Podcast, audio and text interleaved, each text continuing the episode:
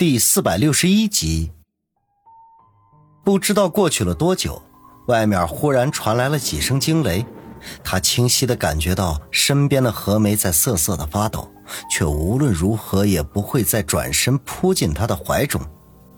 犹豫了一下，他凑到何梅跟前，从背后将她轻轻的搂住，柔声的说道：“何梅，不要怕，我在你身边呢。”何梅的身子颤了一下。没有做出反抗，任由王宇将她搂进怀中。时间就这样缓缓地流逝着，外面雨声不知道何时渐渐地变小，最后彻底的消失无踪。再过一段时间，一丝晨光透过窗子倾泻在了房中，天已经亮了。王宇睁开眼睛，吐了一口气，发现怀中已经空空如也，何梅不见了踪影。他不由得大吃一惊，忽地翻身坐起，手忙脚乱地将衣服鞋子穿好，便一跃下地，推门出去。刚想要叫何梅的名字，就听见厨房里张老太喊道：“孩子，你的病还没好，外面的天凉，快点回屋来。”张大娘，我没事儿。在屋子里憋了一天一宿啦，我出来透透气。何梅大声的回答，声音清脆动听，令人心情舒畅。王宇紧张的心顿时一松，摇摇头，自嘲的嘀咕：“王宇，你是不是有点紧张的过度了？”说完，深吸一口气，走进厨房，和张老太打了一声招呼，便要走出去。张老太指了指门口的一双雨鞋，说道。把靴子穿上，外面水深。王宇愣了愣，才发现院子里到处是汪洋一片，都浸泡在了雨水当中。屋子的门前用装着泥土的编织袋搭成了一个临时的小堤坝，防止外面的水涌进屋子里。他吐了吐舌头，从小到大还没见过这么大的雨水。换了雨鞋，正要出去。张老太忽然意味深长的说道：“孩子，强扭的瓜不甜。你要是真喜欢人家姑娘，你就得把人家当回事儿，趁机占人便宜，这哪像个爷们儿啊？”王宇老脸一红，感情昨晚发生的事情都给张老太听了去，他哦了一声，落荒而逃。张老头在大门口用脸盆讨水，何梅俏生生的站在旁边看热闹，陪着张老头聊天。见王宇出来了，就扭过头去，佯装没看见。王宇尴尬的笑了笑，不知道说什么，便在院子里环顾了一圈，发现有一只黑色的塑料桶漂在水面上，就过去拿了起来，走到大门口，说道：“张大爷，我来帮你掏水吧。”张老头呵呵笑道：“嘿嘿，感情好。我年纪大了，掏会儿水腰就疼得受不了。”王宇微微一笑：“ 张大爷，那你回屋去，院子里的水我来搞定。”张老头站起身来，用拳头在腰杆上敲了几下，摇头说道：“老陆不中用了。行啊，我回去给你大娘打下手，一会儿咱们就吃饭。”目送张老头离开，王宇喊着要将院子里的水收起，再倒到院子外边去。何梅默默的看着他，忽然说道：“没想到你还挺会干活的。”王宇听他开口说话，心中吐了口气，笑道：“穷人家的孩子早当家，从小什么活都干。”何梅撇撇嘴，说道：“说你胖，你还喘上啦？”王宇停下手里的活，站起身子，正色地说：“何梅，昨晚对不起，是我不好，没能把持住自己。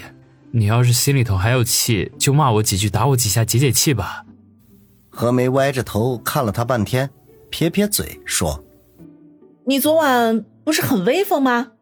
我拿着神龙组抵在你的脑袋上，你都没有反应。”王宇尴尬的挠了挠头，说道。我那时候鬼迷心窍，早把生死置之度外了。明明就是一头大色狼，却还把自己说的很伟大似的。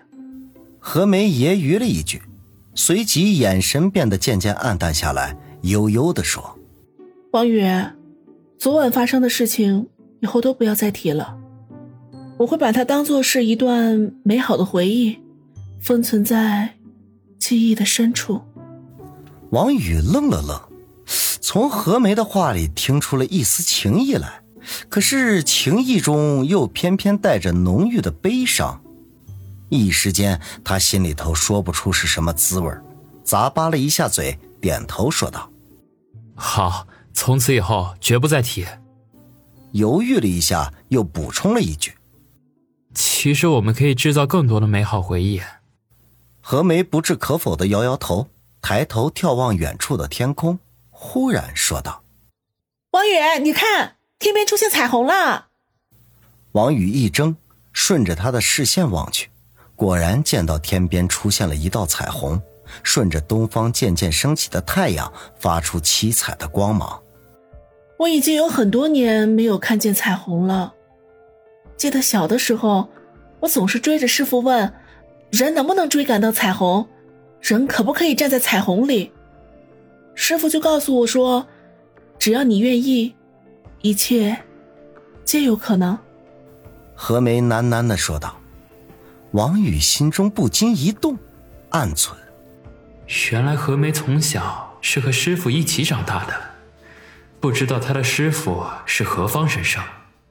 唉，可惜，师傅他已经不在了。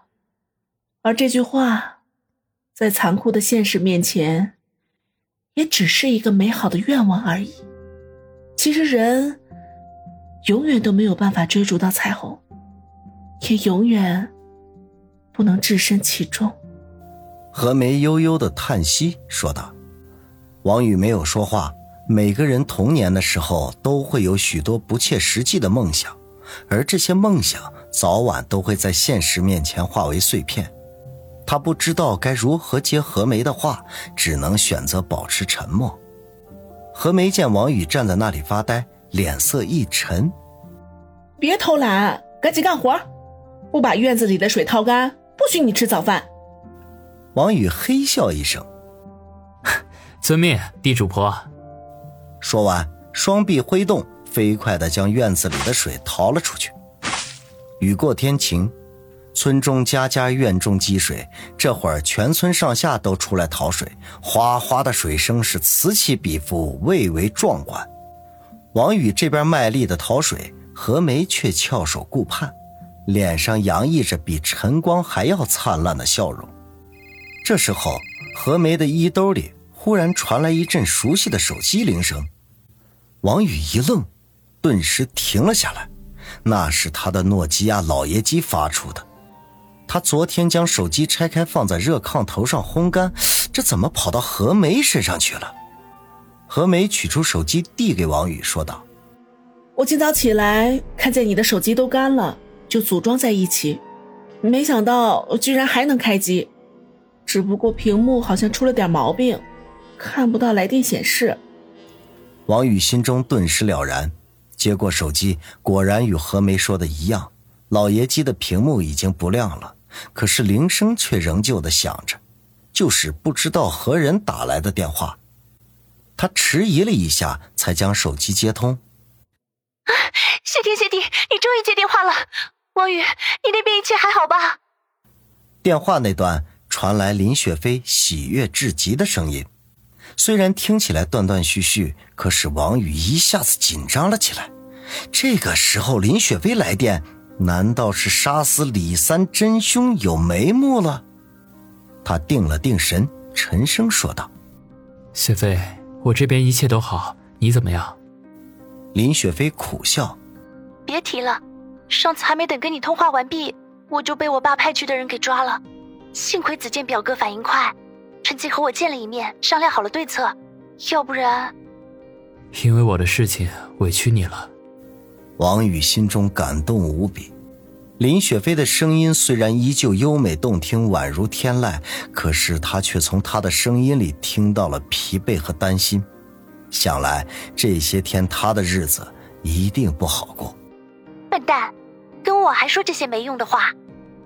林雪飞娇嗔的说道。王宇嘿嘿一笑，他和林雪飞之间的确是不需要说这些的。好了，时间金贵，这些话留着我们以后见面再说吧。现在，我要告诉你一个不知道算不算得上是好消息的消息。林雪飞说道。